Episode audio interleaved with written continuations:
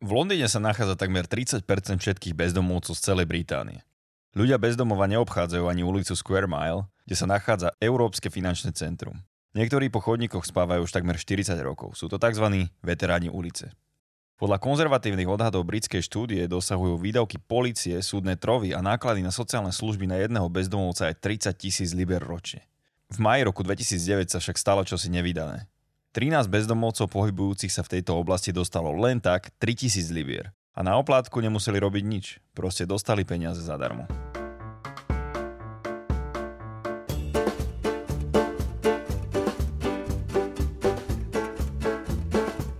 Vítajte. Opäť sa stretávame v podcaste Jedinám len olove a dnes tu so mnou sedí Miro.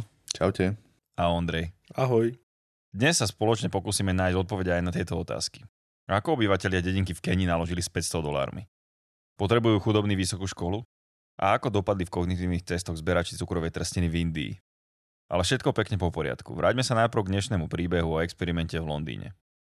Za týmto experimentom stojí humanitárna organizácia Broadway, ktorá sa rozhodla, že týmto 13 nefalšovaným meským povalačom poskytne takúto VIP opateru. Bolo na nich, ako sa rozhodnú s peniazmi naložiť. Mohli ich minúť na čokoľvek, napríklad aj na služby poradcu. Nebol v tom žiadny háčik a nekladli sa im žiadne zákerné a otravné otázky. Samozrejme im tie peniaze nedali priamo do ruky. Všetkých výdavky musel najskôr schváliť pouličný manažér, ale tento vždy bez problémov spravil. Jeden zo sociálnych pracovníkov neskôr spomína. Povedali sme im, je to váš život a je na vás, ako s ním naložíte. Ale ak budete chcieť, sme tu, aby sme vám pomohli. Túžby vybraných VIP bezdomovcov sa však ukázali byť pozoruhodne skromné. Telefón, slovník, sluchová pomôcka. V skutočnosti bola väčšina z nich vyslovene šetrná a za rok minuli v priemere len 800 libier. Ak sa pozrieme napríklad na konkrétny prípad Simona, ktorý bol závislý na heroíne, tieto peniaze mu úplne zmenili život. Simon začal chodiť čistý a prihlásil sa na záhradkársky kurz. Keď sa ho na to pracovníci pýtali, odvetil. Z nejakého dôvodu v mojom živote po prvýkrát všetko zrazu do seba zapadlo. Začínam sa o seba starať a asi sa vrátim domov.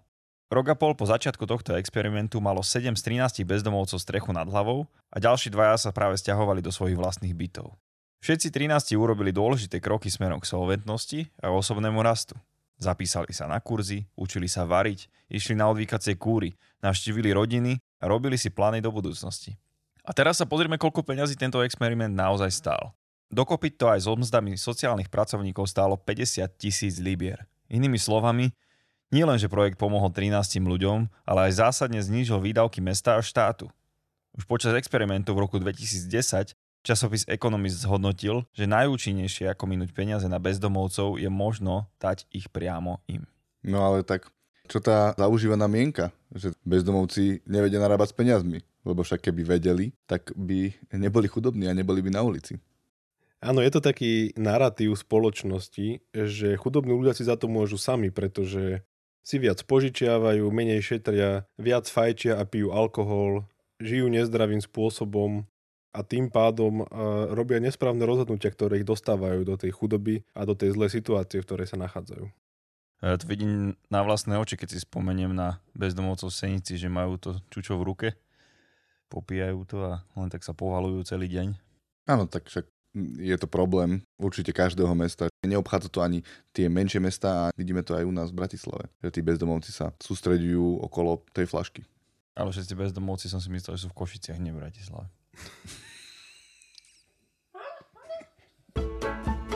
Áno, naša predstava o tom, že títo bezdomovci by tú chudobu ako keby mali prekonať sami. V skutočnosti vlastne existuje mm, veľa určitých programov, ktoré im mm, majú pomôcť sa dovzdelať, čo sa týka financií, alebo im majú pomôcť tým, že im dajú nejakú dávku avšak celé je to skryté za určitým nejakým byrokratickým kolotočom, kedy musia chodiť na tie úrady, musia vyplňať nejaké tlačiva, musia dokladovať, že teda sa snažia nájsť si zamestnanie. Avšak my si myslíme, že ak existuje nejaké zázračné riešenie v boji proti chudobe, tak určite je to vzdelanie, teda maturita, alebo ešte lepšie vysokoškolský diplom. Lebo však, ako sa hovorí, mal si sa lepšie učiť, nebol by si chudobný. Všetky štúdie, keď sa na to pozrieme, tak tvrdia, že takéto vzdelávanie týmto ľuďom nepomôže, dokým neprekonajú tú hranicu chudoby. Áno, k podobným záverom o vzdelávaní, že to nie je tá najlepšia investícia, ak chceme pomôcť chudobným ľuďom, dospela aj veľká metaanalýza 201 štúdií, ktorú vykonali vedci, kde prišli na to, že napriek tomu, že tí ľudia dostanú vzdelanie, ich to nevytrhne z tej chudoby. Je to ako naučiť človeka plávať a potom ho hodiť do rozboreného mora. Jednoducho to nestačí. Čo ak si chudobní v skutočnosti nedokážu pomôcť sami? Čo ak všetky stimuly, všetky informácie a vzdelávanie situáciu len zhoršujú?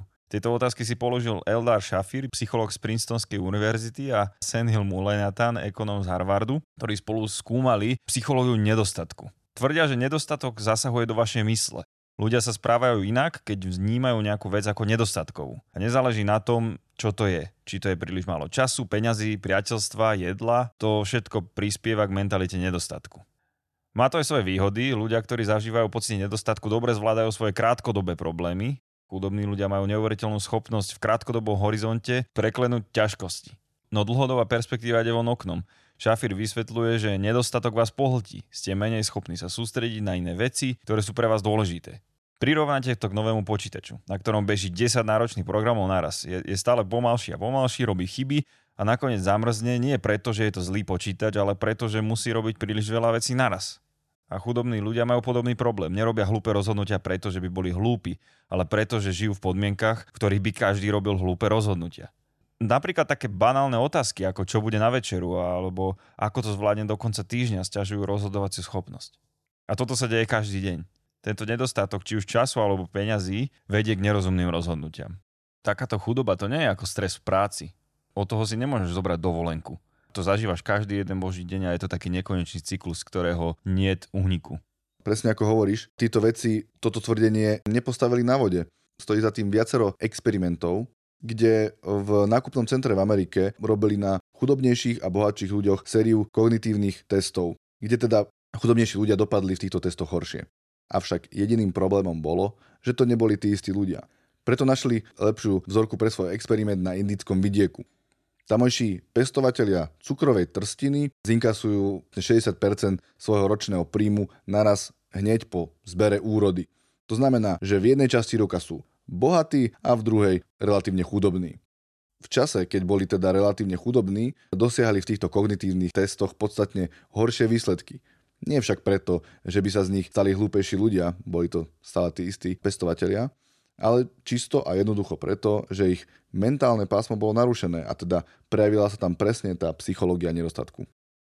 Toto je veľmi zaujímavý príbeh a ja som to pochopil až trocha neskôr, že že ako je to s tým, že boli raz chudobní a raz bohatí a že ako to malo vplyv na tie kognitívne testy a vlastne potom si uvedomil, že tam ide len o to, že oni v tom momente, ak dostali 60% svojho ročného príjmu naraz, asi pocitovali také určité zabezpečenie materiálne a finančné, že asi nepocitovali taký ten tlak, že nemáš peniaze a že, že máš strach, že čo ak sa niečo stane, nebudem na to mať alebo podobne.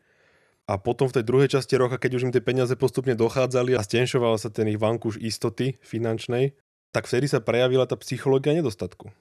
Ja si myslím, že nemusíme ďaleko chodiť k príkladu z našich životov. Veď ako sa človek cíti na začiatku mesiaca, ako sa cíti na konci mesiaca, potom ako dostane výplatu a potom ako čaká, ako mu príde. Je to výborný príklad, ako to vplýva na človeka, keď cíti takýto dostatok. Áno, máš, máš dostatok, si úplne v pohode, tvoja kognitívna schopnosť je úplne normálna, ale potom už, ak začneš mať nedostatok, začneš rozmýšľať nad tým, čo ideš nakúpiť, e, kde ako pôjdeš šetriť, tak už máš viac stresu a na sebe to vieme pozorovať. Alebo e, najhoršie je, že keď si ešte myslíš, že vlastne, a však do konca mesiaca ešte pár dní a mám na účte ešte, neviem, x eur a prídeš do bankomatu, pozrieš sa, koľko tam máš peňazí, tak ťa hneď povystiera občas. To som si vôbec neuvedomoval. Že, a, že tá psychológia nedostatku sa takto prejavuje ako keby aj na mne.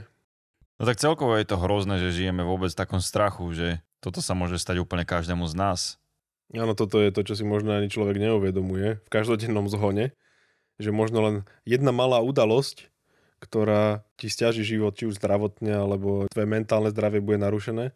A odrazu ty si v tej istej situácii, ako tí ľudia, o ktorých sa dnes bavíme. Takže tá hranica je oveľa tenšie, ako si možno uvedomujeme.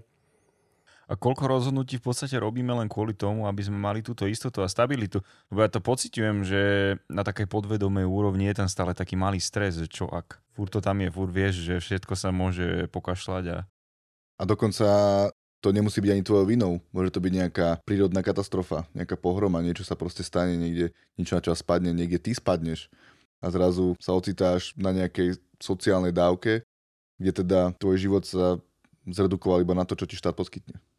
Alebo taký pád bankovného systému.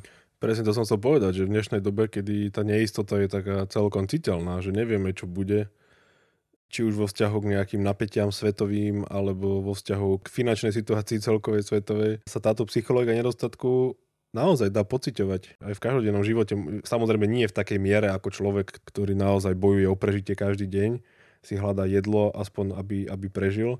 Ale sú to také náznaky, že keď vidíš nejaké zlé správy a čítaš, tak eh, hneď prídu také myšlienky, že no bože, čo bude, čo bude, bude zajtra? Bude mať zamestnanie, bude mať hmm. ten stabilný príjem, ktorý mi platí nájom, ktorý mi platí všetko? Ja si osobne myslím, že ak by sme mali toto zabezpečené, tak by sme boli úplne na inej úrovni. Vedeli by sme sa úplne inak tvorivo prejavovať a, a činiť, keby nemáš tam ten stres. A keby to bolo super, ráno sa zobudíš a ideš robiť to, čo chceš, lebo vieš, že tieto základné veci máš zabezpečené a nemusíš vôbec, nemáš, nemáš stres.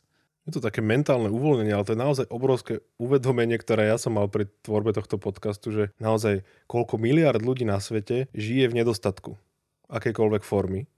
Ako sa títo ľudia môžu tvorivo prejavovať a budovať svoju krajinu, svoje okolie alebo svoj život, keď sú neustále podrobení tejto psychológii nedostatku a neustále sú pod tlakom? A možno by niekedy stačilo naozaj tak málo. Jedno ráno sa Bernard Omodim zobudil na pipnutie mobilu. Bola to sms z banky, ktorá mu oznámila, že mu na účet práve prišlo 500 dolárov. Bernard pracoval v kameňolome v chudobnej časti západnej Kene celé roky a zarábal 2 doláre na deň. Keď som tú správu uvidel, vyskočil som, spomína neskôr Bernard, pretože 500 dolárov bola pre neho takmer ročná mzda. O niekoľko mesiacov neskôr navštívil novinár New York Times Bernardovú dedinu. Vyzeralo to, ako by celé jej obyvateľstvo vyhralo v lotérii. Dedina ovplývala peniazmi. Nikto svoje peniaze neprepíjal. Namiesto toho si dali opraviť domy a založili si malé podniky. Bernard svoje peniaze investoval do celkom novej motorky. Za vozenie ľudí po okolí zarábal ako taxikár 6 až 9 dolárov denne a jeho príjem sa viac než trojnásobil. Za touto finančnou injekciou pre obyvateľov Bernardovej dediny stojí organizácia Give Directly. Zakladateľ tejto organizácie, Michael Fay, nedáva ľuďom ryby ani ich neučí, ako ich chytať. Dáva im hotovosť, lebo je presvedčený, že skutoční odborníci na to, čo chudobní ľudia potrebujú, sú samotní chudobní ľudia. Pravdou je, že si nemyslím, že by som mal nos na to, čo chudobní potrebujú, hovorí Michael v jednom rozhovore. Jeho domnienky potvrdzuje aj štúdia, realizovaná na Massachusettskom technologickom inštitúte. Tá hovorí, že hotovosť, ktorú Give Directly poskytuje chudobným vo viacerých regiónoch sveta, podporuje trvalý náraz príjmov príjimateľov až o 38% v porovnaní s pôvodným stavom. Napomáha taktiež vlastníctvu domu a domácich zvierat až o 58% a pritom o 42% redukuje počet dní, počas ktorých ich deti ostávajú hladné. Tam sa vlastne aj investuje to veľké množstvo peňazí Napríklad na, človek to vidí, hej, že rôzne školy, podporuje sa vzdelávanie, investuje sa do nejakých, dajme tomu, solárnych panelov, alebo sa niečo buduje v tej oblasti. Avšak tí ľudia napriek tomu oni zostávajú v tej istej chudobe a v tej istej psychológii nedostatku, ako sme sa pred chvíľou bavili. Čiže napriek tomu, že sa tam niečo vybuduje, ten mindset toho človeka sa nemení a ostáva pod tým istým tlakom. Áno, lebo podstatou tejto chudoby je v zásade nedostatok peňazí a nie nejaká hlúposť tých obyvateľov. No áno, a práve toto Give Directly teda ide tým smerom, že oni tam neprídu a nezoberú peniaze a ne, nepostavia napríklad školu alebo niečo, ale oni tie peniaze proste jednak jedné rozdajú tým ľuďom. A takisto aj neplatia nejakých, predpokladám, veľké množstvo nejakých sociálnych pracovníkov, ktoré sa tam pohybujú, ale práve snažia sa tie peniaze e, priamo tým ľuďom dať, aby oni čo najviac dostali a mohli to využiť a mohli sa sami rozhodnúť, ako s nimi naložia. Mne sa to veľmi ťažko chápe, že tí ľudia tie peniaze využijú správne. Človek by si fakt myslel, že oni ich rozflakajú a rozbijú, ale nie je to tak. A v Liberii robili ďalší experiment, ktorého cieľom bolo zistiť, čo sa stane, ak dáte 200 dolárov tým najnespolahlivejším z chudobných. Zo slamov pozáňali alkoholikov, narkomanov a kriminálnikov a o 3 roky zisťovali, na čo minuli svoje peniaze. Bolo to jedlo, oblečenie, lieky a drobné podnikanie. No a ak ani títo nerozflákali svoje peniaze na drogy, no možno trošku, ale nie všetko, uh, tak kto potom? No áno, stále pretrváva v spoločnosti tento argument, že chudobní ľudia sú leniví, preto sú chudobní. Povedzme si úprimne, sú to také stereotypy, pretože v čom sa v skutočnosti líšime od tých ľudí. Veď tieto experimenty boli vykonané v rôznych krajinách, v rôznych kultúrach. Vidíme tam Indiu, vidíme tam Afriku. A výsledky sú v podstate podobné, že tí ľudia naozaj všetci používajú tie peniaze nejakým rozumným spôsobom alebo snažia sa vysekať z tých problémov, ktorých sú. Čiže vidíme, že je to taká nejaká všeobecná ľudská vlastnosť a ľudské správanie, ktoré potvrdzuje to, že ľudia nie sú sprostí ale že ľudia, keď žijú v hrozných podmienkach chudoby, tak sa správajú podľa určitých šablón a keď majú možnosť sa z nich dostať, tak takisto využívajú tie možnosti rovnako. Áno, vedia, veľa výskumov poukázalo na nejakú tú súvislosť e, medzi tými nepodmienenými hotovostnými príspevkami, čiže nejakými ako keby finančnými injekciami a poklesom zločinnosti a detskej úmrtnosti, podvýživy záškoláctva. Rovnako preukázali aj súvislosť so zlepšenými školskými výsledkami, ekonomickým rastom a dokonca aj rovnosťou pohlaví. Mňa najviac fascinuje, že sa tu bavíme o sumách do tisíc eur, ktoré vedia ľuďom takto diametrálne zmeniť život. A privádza ma to k myšlienke, že keď takíto ľudia sa vedia dostať z tej chudoby, vedia sa dostať na iný level, ak im dáš len pohodnený 500 eur, tak tomu chyba musí byť niekde úplne inde. Nemôžeme teda hovoriť, že tí ľudia sú zlí, alebo že oni si za to môžu sami ten argument úplne odpadáva. Tiež týmto súhlasím, musím sa priznať, že nie tak dávno by som možno aj ja bol toho názoru, že tí ľudia si za to môžu sami, alebo že je to ich chyba, že sú takí chudobní a mali by, mali by tie svoje štáty sa snažiť rozvíjať a tak budovať tak, ako tam my v Európe. Ale teraz si to už vôbec nemyslím, myslím si, že je to obrovský stereotyp a podľa mňa je to úplne choré, ako hovoríš, že my sa tu bavíme o tom, že nejakých, ani nie že 500, ale že 200 dolárov dali tým ľuďom a potom ich sledovali, že, že čo sa stane. Už len tá skutočnosť, že toto niekto musí robiť, aby dokázal, že nejakú psychológu nedostatku alebo že tým ľuďom treba pomôcť finančne, je podľa mňa úplne choré. Už samo o sebe. Ale pekne to dokazuje to, že všetci ľudia chcú žiť dôstojne, chcú, aby ich deti mali prístup k vzdelaniu, a chcú sa nejako, nejakým spôsobom pričiniť a chcú sa nejako sami seba živiť. Nechcú byť v chudobe a nechcú byť odkázaní na iných. Áno, a tu sa pekne dostávame opäť raz k tomu nastaveniu spoločnosti, ako sme si už spomínali v našom prvom podcaste, Mniška akcionárka, kde sme sa bavili, že, že keď sa zmenia podmienky, ako sa zmenili teda podmienky v firme Alcoa, tak rovnako by sme mohli aj my v spoločnosti si dať napríklad za cieľ, že eliminujeme úplne to bezdomovectvo. Ja si myslím, že potom by sme až videli, že kam nejaká taká spoločenská solidarita a kam ako spoločnosť vieme zájsť. Možno a nie tak, že bezdomovestvo, ale akúkoľvek formu chudoby. Pretože my si to možno ani sami neuvedomujeme, ale aj v rozvinutých európskych krajinách ľudia žijú v chudobe. Napríklad v Nemecku, čo je jedna z najrozvinutejších krajín na svete, žije približne 16% ľudí na hranici chudoby, čo je 13 miliónov ľudí. Takže to sú obrovské čísla to sa možno nebavíme ani o iných krajinách USA a podobne, kde veľa ľudí žije v chudobe napriek tomu, že tá krajina je kvázi bohatá. Presne som čítal niekde, že Amerika je posledná krajina, kde by sa vlastne ten americký sen o vypracovaní sa z ničoho naplnil. Že? Už je to dávno, hudba minulosti zrejme.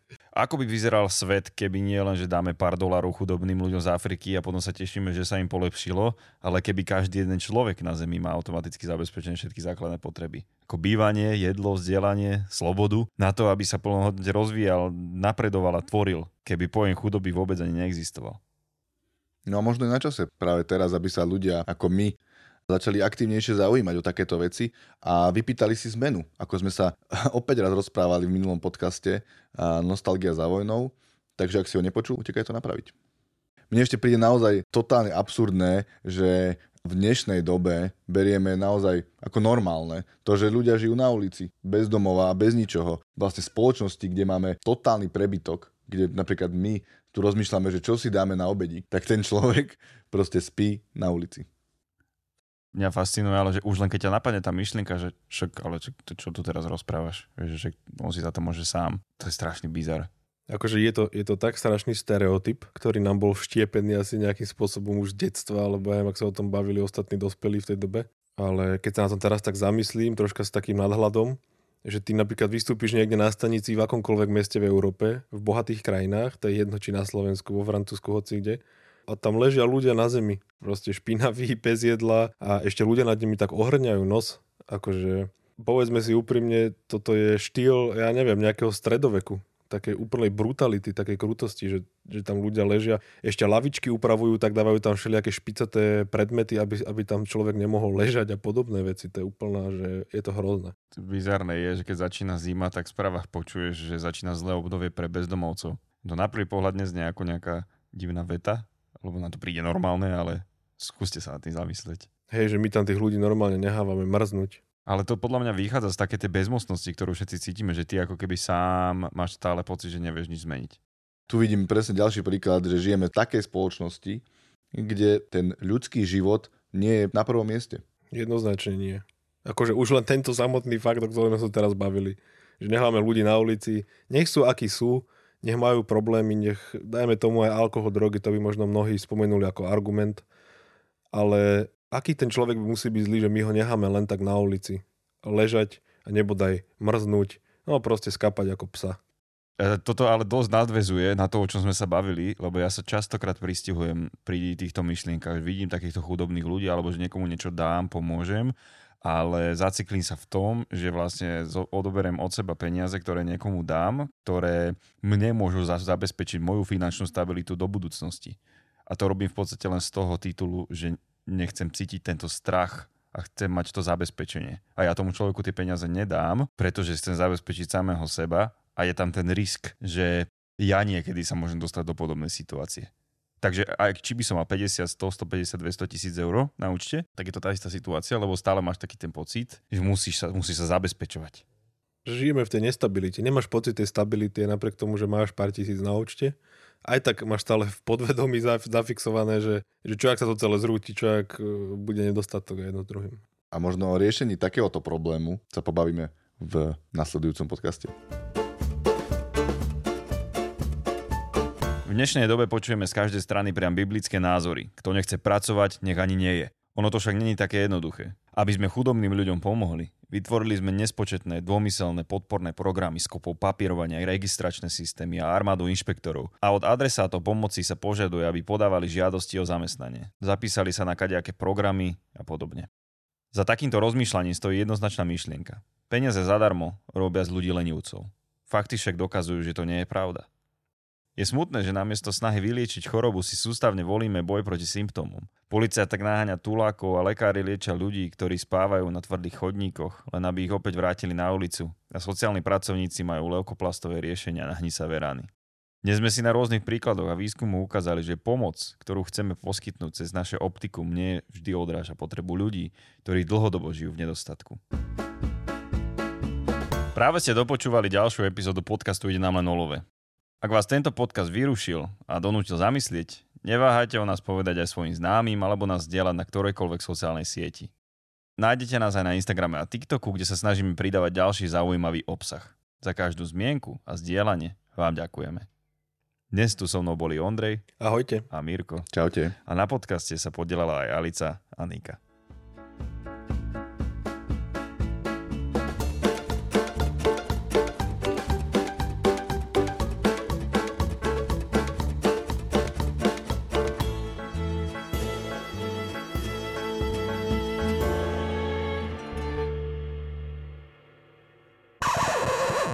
Ja si myslím, že nemusíme ďaleko chodiť k príkladu z našich životov, veď ako sa človek cíti na začiatku mesiaca, ako sa cíti na konci mesiaca, potom ako dostane výplatu a potom ako čaká, ako mu príde.